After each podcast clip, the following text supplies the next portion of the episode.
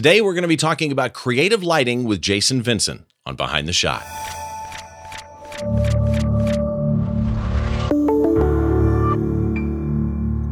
Hi, welcome to Behind the Shot. I'm Steve Brazel. As always, with this show and every show that I do, the show notes are over at BehindTheShot.tv. If you want to follow me, it's SteveBrazel.com. It's like the country Brazil, but two L's. I want to jump right into today's show because I've been working on this show for a while, and the shot that we picked, I'm that excited to get into it. First of all, I want to welcome to the show Arkansas-based wedding and documentary photographer Jason Vinson. Jason, how are you, man? Good. How's it going? It's good. I'm so glad that you're doing this. I really appreciate it because we were talking in the green room. I know how busy you are. It's been a busy month for sure. Not normally this busy, but yeah. So to give people an idea, how many days out of this month are you home? I think this month I've been home for maybe 10 days. And of those 10 days, I think I shot 4 weddings. Wow. While I was home. Okay. Well, business is good. Hey, that's a good thing. I want to start. Can't complain. Before we get into this photo, which seriously, I haven't had the chance to tell you what I think of this photo. I love this thing. But before we dive into that, I want to get to know you a little bit, especially for those that don't already know who you are. But I was reading through your bio, and I got to start here because according to your bio, you are ranked. Ready for this? Okay. You are ranked the number 1 fearless photographer in North America, top 3 in the world, and one of the top 100 of all time. Please explain that. Yeah. So, and that's all based off of Fearless Photographers, which is a community of wedding photographers. In my opinion, they've kind of really shaped what wedding photography is today, as far as, creativity, documentary approach, and things like that. And so I don't know exactly how often they do this, but they have maybe 4 or 5, 6, rounds of awards every year. And so, every member of this community submits, I think you can submit up to 12 photos. And so every round they get, I think, like 11 to 15,000 images. And every single image that people submit is obviously their best of the best. Right. And so just based on the number of awards you receive in a year, you get ranked as, number 1, number 2, or number 3. And so that's just kind of how I've earned that. I love that designation. I'm sorry, but that would be on a plaque on my wall. There's no question. Speaking of which, by the way, your awards list is kind of like a who's who in your field, right? Junebug Weddings. I DJ'd weddings for 18 years. These are all names I know. World's Best Wedding Photos, International Society of Pro Wedding Photographers, Masters of Wedding Photography. This has all led you to be an educator. So WPPI, we just talked earlier, you and I privately, about Portrait Master, Rangefinder, PPA, F stoppers. You don't seem the age that your credentials would seem to indicate that you are. Like, well, thanks. Seriously, at a very maybe. Well, but at a very young age, you've accomplished a great deal. I'm really actually curious. Where do you, in your mind, go from here? That's a good question.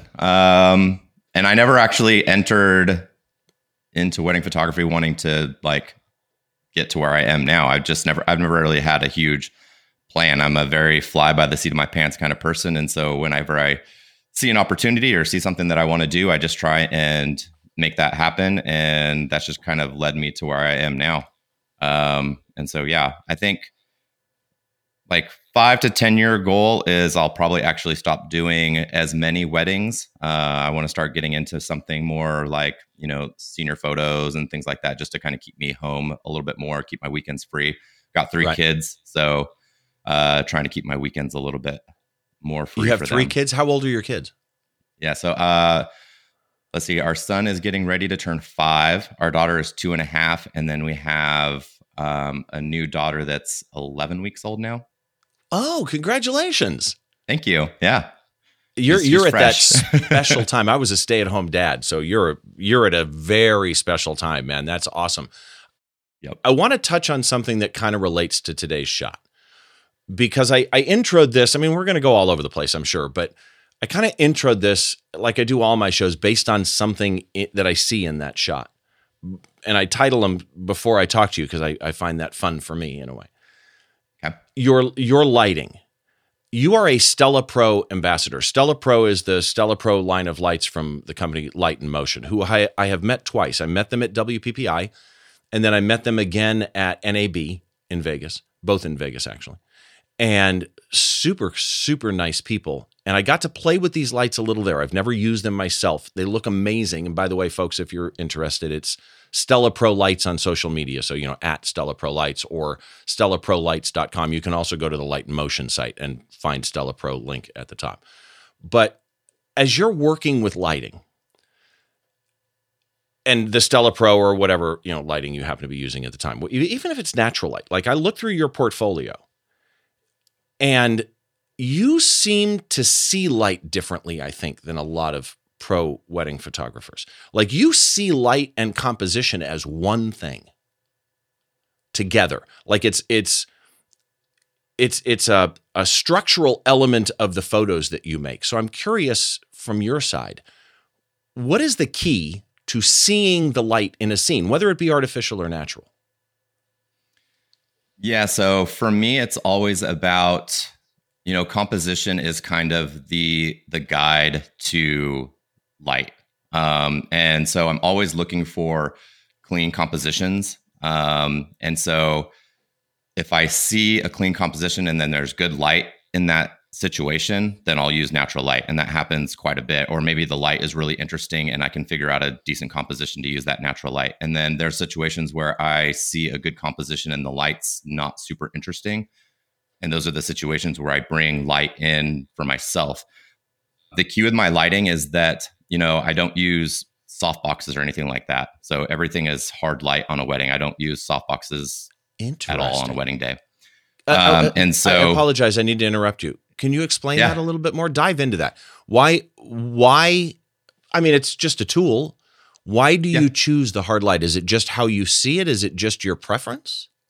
It's partially become my preference, and it was just out of the fact I just don't like carrying around big giant soft boxes and messing with them on a wedding day. And for me, like soft light is very beautiful light, but it's also generally pretty boring when it comes to lighting. And if I want to use soft light, then I can always find like open shade, or I could put them in a doorway, or there's all kinds of different ways where I could find soft light on a wedding day. I could use my lights to bounce light off of a wall and create my own soft light. And so for me, I never found the need to carry a softbox around. And so that's kind of just been my preference. And it's interesting because I've got a friend who's a wedding photographer, Troy Miller at Imagery Concepts, a good friend of mine. And he's kind of the same way. I've gone out and done shoots with him for bands where he's, helped me.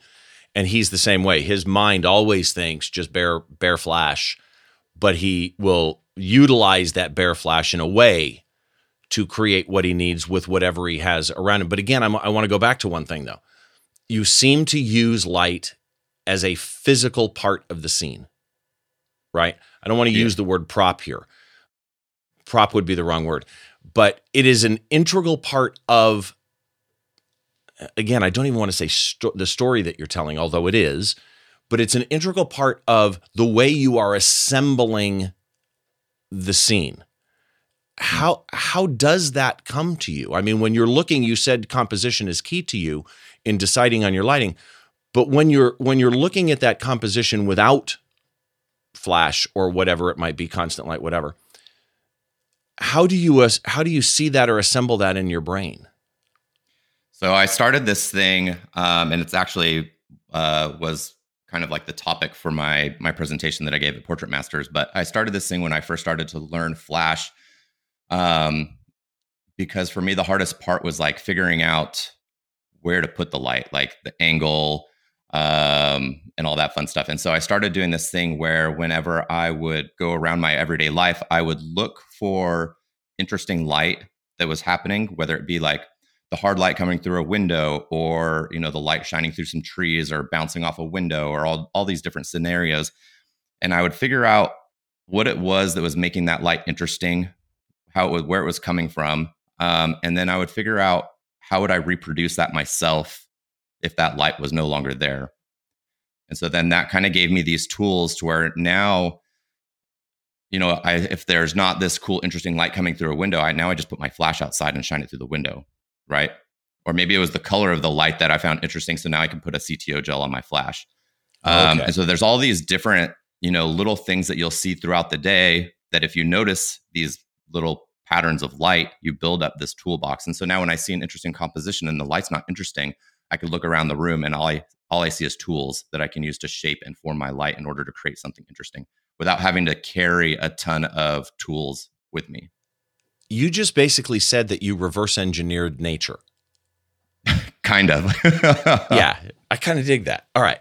So real quick, before we get into today's photo, as always, mentioned it at the beginning of the show, the show notes for today are always available at the website, which is BehindTheShot.tv. The show is a podcast first and foremost. If you're watching on YouTube, it's obviously there too. But if you are into podcasts, whatever your podcast catcher app is, if you search for Behind the Shot, you're actually going to find two of them. Hopefully not more than that, but you'll find an audio-only version for those of you that want to listen to the audio only. And if your app supports video, not all of them do. I use an app called RSS Radio. That one does. Apple Podcast does. There is a podcast feed available for the video if you prefer. If your app of choice for podcast does not support video, head on over to YouTube and you can find the video there. Just go look through the channel and you'll find all the past episodes and everything as well. And of course, while you're there, if you head down below the like and subscribe button, you'll find all the show notes, or at least most of the show notes. There is a limit of text on YouTube, but the links and everything that you need are on YouTube as well. But I write an actual blog post for each episode, and those you'll find on the normal website. And that brings us into today's image. And before I bring this shot up, actually, I want to ask you, is there a name for this image? No. Okay. The reason I ask is a lot of times I will, if there is no name given to me, I'll in my head try and come up with a name for the image. And for this one, I got nothing. Like nothing. Because when I'm looking through your site, this is exactly what I'm talking about, man. This is that photo that made me stop. It made me look and stay on it for a while and absorb it and dissect it and understand it and understand the couple that's in the shot. This is everything that I want in a couple shot, like literally everything that I want. And there's so many ways that I could go if I were to name the shot. Let's start with the technical stuff because people like that.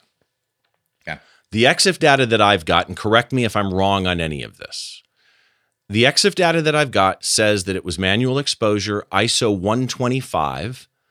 So you're using a lot of light here, but then you drop the shutter to 1/13 of a second to get those nice streaks, which means I'm guessing you had them, you know, hold for quite a while. You shot this at f1.6.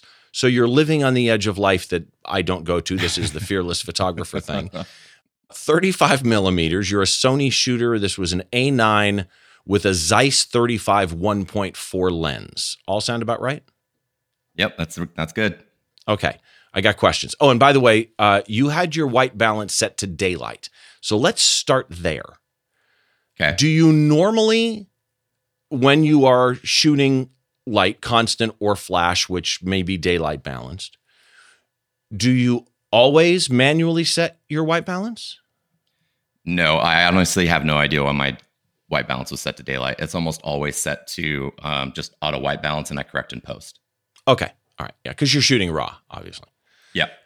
So explain to me, you've got light here. You've got plenty of light here, right?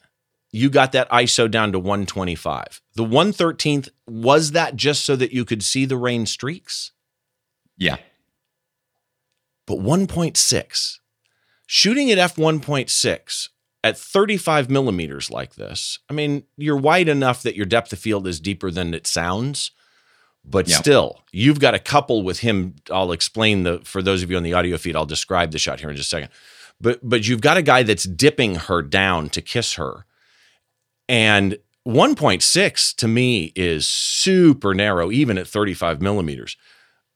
What's your reasoning for that choice?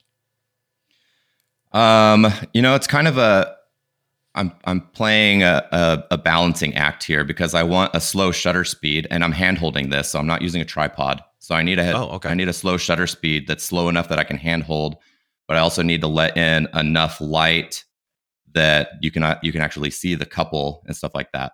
And then I also am trying to maximize my dynamic range, because this is actually the second shot. So I can get into this in a second. This isn't the primary shot that I was going for.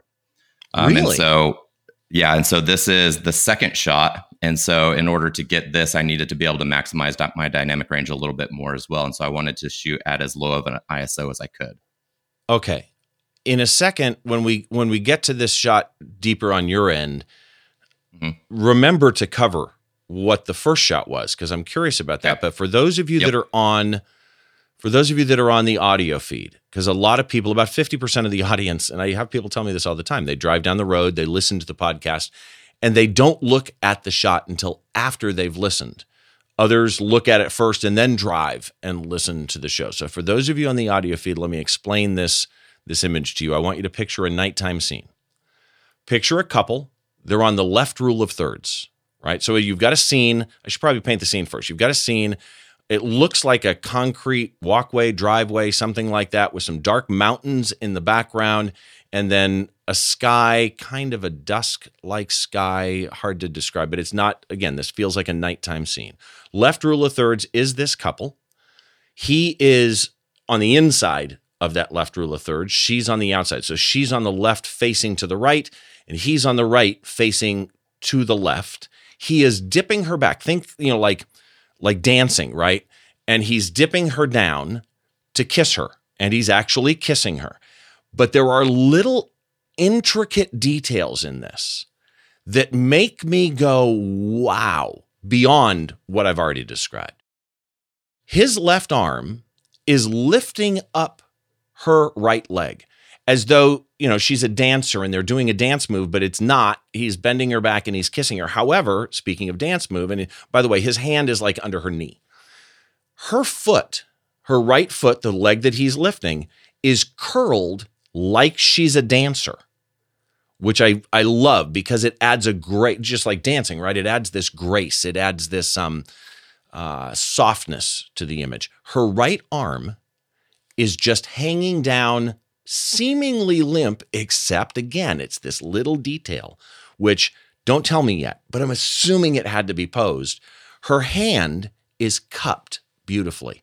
It's not, like if you just let your hand hang there dead, your fingers separate, it doesn't look good, it's not attractive. This is more falling into the moment than it is being limp, if that makes any sense at all. They are lit from the front beautifully with a natural daylight colored looking, 5,500 Kelvin type light. But there is also a white light coming from behind them, putting a halo around them, their heads, their arms, they're haloed from behind. And here's where it kicks in. There is a hard, heavy rain. It's moving like it's windy. It's falling at about a 10 degree angle from camera left to camera right. Just beautiful. And there are multiple colors in that rain. So against that mountain backdrop, it's like a bluish type color. And then against the sky, slightly different color there. And just, it's like almost like a pink against the sky. Gorgeous. And by the way the light falls on the ground matters, because the backlight lights up the ground behind them, giving them a stage behind them, but the ground in front of them is completely shadowed, which tells me that front light must be, I'm guessing, upper camera left. There's some way you're controlling that off the ground, but again, this is just a wonderful execution here. Did I miss anything? You're wrong in the lighting setup, but... Oh, okay, good. Well. I like that. All right. So, you use, we'll get into this, and I want to get into the lighting, and I want to talk about that second shot. But first, I want to start with that rain, because I see liquid, rain, bottles of water, whatever, a lot in your imagery. Do you realize you do that? And if so, why? It's more just embracing the weather. So, you know, when it rains on your wedding day, it doesn't necessarily need to be a bad thing, and it can give you imagery that no one else has the opportunity to get. And almost every time it rains, our couples are more than willing to go out into the rain and take advantage of that. Wow. And so, yeah, just anytime it rains on a wedding day, we try and take advantage of it. So tell me about this shot. Tell me about, and we'll get into lighting here in just a second, but the general making of this shot, the first shot, second shot thing. Tell me the story of this. So this is actually the daughter of the bride. So I had taken a photo of the bride and the groom, and this is actually her real small wedding. It's in that was just literally in the living room of their house. And so they're standing in the middle of their street. So this is the middle of a neighborhood, actually. Standing in the middle of the street. Okay. You managed to create a scene here. I could have sworn they were in the middle of nowhere. Yeah, no, this is the middle of a neighborhood. The mountains you see, that's the top of a house. Oh, okay. Keep going. You're killing me. And so I had created a photo of the bride and the groom, and I showed it to them and they loved it. And so they showed their daughter, and they're like, oh, will you take one of our daughter and her? I don't know if it's a boyfriend or a husband. I think it might be her husband. So it's like, okay, yeah, let's do that, but let's try and do something different. I'm very big on creating. I don't like to reproduce the images that I take. And even if I have to reproduce them, I want to try and put some type of spin on them to make them just a little bit slightly different. And so I explained that to them as we're walking out, because I don't want them to have this expectation that they're going to get exactly what their what her parents got. And so the idea for the dip was actually their idea. And so I explained kind of like the angle that I needed it to be, because a lot of people when they dip, they'll dip like towards the camera so I can see the tops of their heads and things like that. So I just need to explain like the direction of the dip. But as far as the dip itself, it's unposed. I didn't like tell her how to hold her hand or hold her foot or anything like that. That's just the natural way that they fell into this. Wow. And I should have mentioned, she's got a ponytail that matches her arm. Didn't even notice. Yeah, just so they did this naturally. Okay, so keep going. Yep. What else you got? Yeah, and so then there's actually two lights behind them. One is a constant light. It's the Stella Pro Reflex S, and then I have a Flashpoint AD 200. And so the very first shot is actually where I am dragging the shutter so that you can see the movement of the rain, and at the very end the flash pops and freezes the rain. So you can kind of see the motion of the rain, and then it freezes. But then I'll constantly do this thing when I'm using flash is I will click the shutter too fast on purpose to where the flash can't recycle. And then that gives me an ambient light, or in this situation, just the constant light. So that way I can get two different shots without having to like turn off my trigger or redo the scene over and over. All I have to do is just click the shutter too fast that the flash can't keep up. And so that's what this is. This is the secondary shot where the flash didn't fire. Oh, okay. So this really is just one backlight in this shot. In this light, it's just a single backlight. There's no front light. The front light that they're getting on their faces is light that's bouncing off of them. So that light wraps around them and it bounces all around in between them. And then also just whatever's fill from the ambient exposure. Oh, wow. And then a little bit of dodging and burning and stuff like that as well. So what did the shot where the flash fired look like? Very similar, but you can like the little pieces of light, like the little pieces of rain just pop and they glow like little light bulbs, like stars in the sky. But you didn't even have a front light then. No.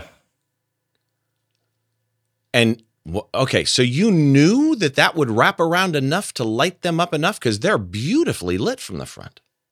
Yeah, and then I'm at ISO 100 or 125. That was just a slip of the thumb. I usually try and do these kinds of portraits at ISO 100 because then I have a ton of dynamic range that I can pull out. Okay. Wow. First of all, the fact that they pose this way naturally blows my mind. I love the idea of the double shot. you know, shoot one, get the flash, shoot before it recycles, get one without the flash. It gives you options, right? Mm-hmm. Not only that, but if you needed to, you could layer these in Photoshop if you got something in the sky or the rain that you liked in one but not the other, and it gives you editing options as you go. But the light here isn't just, you know, helping to create the scene that we see, right? It's not just lighting up the scene that we see. The rain is a piece of the scene, right? Mm-hmm. And with the constant light, so you mixed here a flash and a constant light, at least by intention, right? This is only the constant in the shot. When you're mixing constant light with flash, constant light's nice because you can see what you're going to get. I mean, to an extent. Like, that's actually one of my difficulties with constant light is what I see with my eye has more dynamic range in it than that camera is going to capture. And so I still have to kind of imagine what's going to happen in shadows and stuff like that. But you're mixing constant and flash. What's the difficulty there with understanding how that flash is going to intermingle? Are you taking test shots? Do you see it in your head? I see it in my head, and then I'll take a couple test shots just to make sure that things are lined up. In this situation, the constant light and the flash are literally like stacked on top of each other. They're on the exact same axis. And so what I see with the constant light, I can basically treat that as like a modeling light for the flash because they're essentially in line with each other. Okay, that makes sense. So that Stella Pro, it does constant light, and you're using it that way here. Yep. But they have something they explained to me when I met them at, I think it was both WPPI and NAB, something called a digital burst. Yeah. Do you use that? Yeah. And so in this situation, I just had one of my, I have four reflexes, but I only brought one to this wedding because it was just a small little elopement type thing. And so that's why I had to use the flash. So in theory, I could have used a Stella Pro Reflex S in constant mode and then had one in burst mode for that pop-up flash. Explain the digital burst, because it's not a flash per se, right?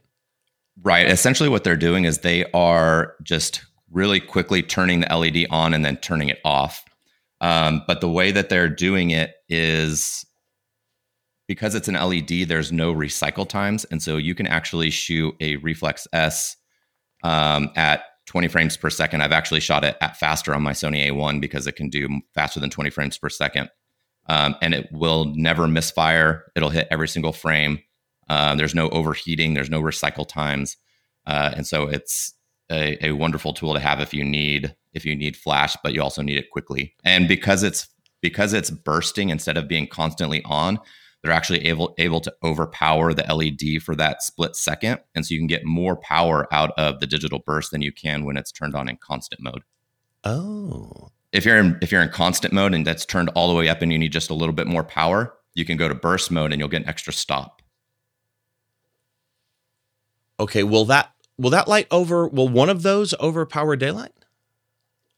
If it's close to your subject and you're using one of their optical lenses, they're not as powerful as a flash just because of the nature of LEDs, and they're actually really small. They're smaller than this water bottle as far as I've held them. They're tiny with the battery. They're really nice, but they won't overpower the sun in terms of like they're not going to overpower a flash. Okay, but you get more versatility out of them. So let's jump into your depth of field choice. At the 35 millimeters, 1.6 is narrow. The low aperture is because as I'm shooting the flash, I want all of those little balls of light from the rain to essentially be little balls of bokeh instead of being like sharp little bits of rain. But a lot of people, myself included, we get nervous shooting at 1.8, 1.6. Is there a trick that you use to shooting that wide open and hitting success? Yeah, I shoot on a Sony. Oh, well played. Yeah, I mean the autofocus tracking on my A9, and then I've used an A1 a handful of times. Like the autofocus tracking on those cameras is just, I'll shoot 1.4 all day, every day. I never miss focus. Really? Okay. Good to know. So let's talk composition here. because like you said earlier, you see composition first and then kind of wrap the light around that compositional story. So you've got the couple on the left, you've got darkness on the right. You can see the sky, you can see the hills, and now we know the neighborhood, right? Mm-hmm. The angle of rain, the couple. So as you're looking through, take me back to this moment when you're standing in the street. You don't want it to look like you're, you know, standing in the middle of a street. You want to create this mood, which again, I would have never guessed this was a street. I see it now, but wow. So as you're standing there photographing the bride and groom first, and then this couple with the daughter, what is in your mind compositionally during the creation as opposed to later cropping and post? In this situation, there's not really much in terms of composition. Like there's no like lines and power lines and, you know, houses and stuff that I really have to deal with, except for the houses that are in the background. And so I'm shooting at a lower angle just to minimize any sort of houses that are back there. I'm trying to get as much sky as I can. And then other than that, I'm just trying to minimize any sort of like street lamps or porch lights or anything like that in the background. In the original image, there's, I think, maybe a street, like a house light or something that's in the frame that I had to clone out.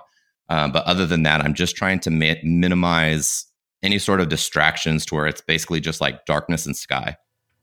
And I should have mentioned when I described it, that angle of attack is key here, by the way. I'm guessing camera height is around knee or hip height. And so you're shooting up on them, putting them against the sky so that darker bottom part of the frame doesn't intersect the top part of the torso even.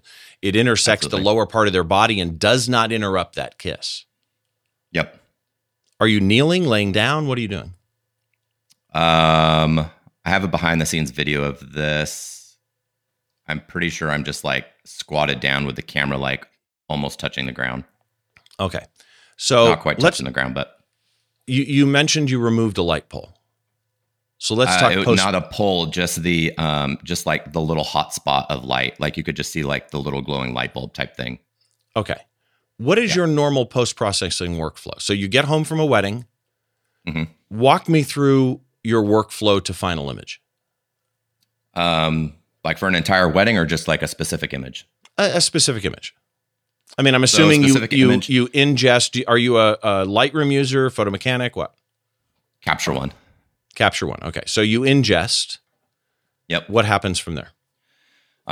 Cull. I do an initial cull for basically the bulk of the gallery, so basically every image that's going to get delivered to the client, and then I edit all of those images, and then I do a secondary cull where I am culling for the best of the best images. And then those images will get a little bit more attention in terms of local adjustments and things like that. And it's rare that I need to go into Photoshop. Basically, everything that I do is either in camera or with local adjustments inside of Capture One. Like the only time I'll go into Photoshop is if I need to, like in this situation, and I don't even think I needed to go into Photoshop, but just like if I need to clone something out, which is rare. I'll shoot an entire wedding and never go into Photoshop. So you mentioned something interesting on your culling process, and that is that you do a first cull for the gallery and they get edited, you know, general edit. Then after that edit, you pick the best of those and you then go and process those more. So when you're culling, are you using color tags? Are you using star ratings? How many passes do you through to get those? I just do a single pass for the full gallery and then another pass for the selects. And the selects are going into like a slideshow. So it's basically like a slideshow cull. And then all the images that are in the slideshow get more attention. And then I'll actually, after everything's done, I'll do a third cull where I'm culling for the album. And did you say star rating or color tags or? Star. Star ratings. Okay. So as you're going through, okay, I got to ask then, if you're only doing one pass, do you just give them one star or do you go beyond that? Yeah. Everything just gets a star. And then when I go through for the selects, I'll just go to 5 stars and then I do my slideshow in Lightroom. So I'll Once I export everything from Capture One, I'll import it into Lightroom to build a slideshow, and I'll just do a quick cull within Lightroom for the album as well. Interesting. Okay. So it's not dissimilar for me, except I make multiple passes. So instead of one star, I'll start with one, do a second pass, two, second pass, or third pass, get to three stars. That's my rough cull that I'll probably edit most of those. And then as I'm going through those, some drop out, some move up, and 4 stars go to clients, 5 stars are my personal portfolio stuff. So not totally dissimilar there. For an image like this, in Capture One or Lightroom after the fact, or Photoshop for that matter, what would you have done to this image? So there is just my general preset that's applied, that gets applied to everything. And then just some dodging and burning. So I probably darkened the ground just a little bit, maybe darkened the edges a little bit. And then I maybe brought up the contrast within the streaks of rain. And then I probably dodged up, their like faces and bodies a little bit. Did you, because of where that light is right dead center behind them, when you were burning, did you create that vignette effect, or was that kind of mostly natural in camera? That's just the natural effect that the lens has on the Stella, because they have lenses that will dictate the beam angle. So they have like a spot, a medium, a wide, and stuff like that. And so depending on which lens you put on it, that's how much spread you'll have in the light. And so that's just the natural vignette from that angle of light. It adds so much to drawing your eye to this couple. I mean, just amazing. If you were to show the other one, you would see that the flash had a lot more spread. And so it makes like the little dots of light cover like the entirety of the frame almost. And then dodging, quote unquote, or in this case, burning the ground. Again, it brings the viewer, the ground is there. They're not too close to the bottom, but because it's darker from where they're standing and behind them, it draws your eye up. It really, honestly, the focus on the subject here, done with the lighting, is spot on. And then the story of the rain and the multiple colors. Where'd the colors come from in the rain? It's just from the mix of the constant light, and then there's like street lights that are on and stuff like that. So I think there's a street light like just to the left of them. And so you're just getting a little bleed of ambient light. Wow, dude. Sometimes in situations where I do have that like that bleed of color, I will dramatize that in post by dragging like a gradient and just adjusting the white balance a little bit more warm and stuff like that. I didn't do it here, but if you see some of my other images, they're like where there's like a cool gradient of color or something like that. Right. It's like a natural gradient that was there, and I just kind of make it go a little bit further just to kind of kick it up a notch. Interesting. So there's one thing I can't tell here that I'm not clear on. She doesn't and he does not look like they're wet from the rain, but they're standing in the rain, right? They are wet. Yeah, it's not like a downpour of rain. This is like a light drizzle of rain. It just looks like it's pouring because of the 1/13 second shutter speed. Yeah, so well. So there's just and the light's far enough back that you're seeing the layers of rain to make it look like there's a lot more rain than there actually is. Speaking of which, how far is that light back? It's probably about 6 to 8 feet behind them, and it's about hip height. From your angle, right, it's behind their hips. Yeah. Right at their torsos. Yep. Okay. Yeah. Just so well done. So let's shift gears here. Okay. I'm going to do a speed round with you. Uh-oh. For these questions, answer them any way you want, as fast as you want. And the truth is I call it a speed round, but if you want to go on, I don't care. You can talk as long as you want. I love this. So number 1, your favorite wedding or couple photography tip. Oh man. Don't bring your preconceived notions of what their wedding should look like. Shoot it as it is and not what you think it should be. So, I mean, you go into a wedding and you think that, there should be like the ceremony and, the first look should look like this. And they have certain ideas. Like some of my most favorite images have come from things that I didn't have planned or that the couple asked for, or, you know, something went wrong and I had to fly by the seat of my pants and figure something out. And so that's actually one of the reasons why I don't location scout when I go to weddings, or if I go do a shoot, or if I do a destination wedding. I prefer to just show up on the day and go with what's given to me. I had the, when I first started, I would run into situations where I would location scout and I would get an idea for a portrait, and I would spend, by the time portrait time came, I would spend so much time trying to get this idea that I had to work, that would have worked when I first saw the location or first saw the situation, but something had changed and it just wasn't going to work. Whereas if I had shown up in that moment, it never even would have crossed my mind to use that. And so I just work a lot better. It might not be how some people work, but for me, I love to just see what I see, and that's where we're going to go. See, I like that. That's actually one of the better tips I've heard.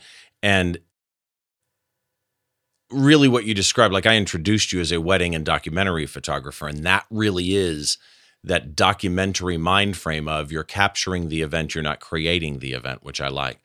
What is the biggest mistake that you almost made or did make with regard to photography? With regards to being a wedding photographer and it being like a full-time job, I spent too much time in the craft and not enough time in the business. So, and I know a lot of people that have run into that same situation. Like, you want to be the best photographer that you can, but you can't negate the fact that you have to run a business and you have to know how to market and do SEO and have a good website and how to do social media and all that fun stuff. Yeah. And it's funny because I just did a show 2-3 episodes before this where I went to a bunch of friends of mine in the industry and asked them all one question. What's the best photo advice you've ever been given? And a lot of them were technical answers, and a lot of them were, you know, ethereal mental approach answers. But a lot of people, I think it was Bergman did it, Vanessa Joy did it, and a couple other ones, they were business answers. They were exactly what you just said, and they related to you got to actually be a business person or it does you absolutely no good. Yeah. What is your favorite composition rule, if you have one? To learn the compositional rules so that you know when to break them. Favorite so my favorite comp. Favorite go back. Drink. Favorite. Go. I was just gonna say, like, some of my favorite images don't align with certain compositional rules. I'll constantly put people like in the top right corner, as long as that's where your eye's gonna go. So I guess my favorite compositional rule would be to make sure that the viewer is going to be drawn to where the subject is, no matter what's in the rest of the frame. I gotta dive deeper on that one. If you were hypothetically to place a couple in the upper right corner of a scene, mm-hmm. what would make you make that choice in your brain for that scene? Removing distracting elements in the frame. So if in order to have them where they are at, I needed to put them up there in order to remove a whole bunch of distractions that are above them or to the right of them, and there's a bunch of clean stuff down in the bottom. Or if there's like something super bright in the top corner and I need to get that out of frame. And now all of a sudden they're the brightest thing in the frame. It doesn't matter where they're at. If they're the brightest thing in the frame, they're in focus or they have the most contrast. Your eye's going to instantly go to them, no matter if they're on the rule of thirds or on some weird spiral thing. Okay. Weird spiral thing. I love it. Favorite drink. It's the new term with the weird spiral thing. Yeah. Right. Weird spiral thing composition. Favorite drink. If I'm drinking alcohol, I love IPA. And then, yeah, I'd say a good IPA. Favorite band, singer, or album? Ooh, that's a tough one because I go back and forth all the time. I'm really into a band that's called Loveless right now. They're kind of like punk alternative style right now. And then I go back and forth between that kind of brand, that kind, and like screamo, and then I'll listen to hip hop. So, what's your favorite album of all time? Favorite album of all time, or let's change that. Instead of favorite album, if you could go to any concert ever in history, including today or not today, mm-hmm. what band would you love to see live? Oh man, I would love to see I'd love to see Blink-182 like in their prime. Yeah, me too. I actually was able to photograph Blink-182. I've photographed them once, but it was not in their prime. But I've also photographed Angels and Airwaves, so that kind of made up for it. Okay. Any photographer, this is the last question. Okay. Is there any photographer out there that you follow, whose work you admire, that you think more people should know about and follow?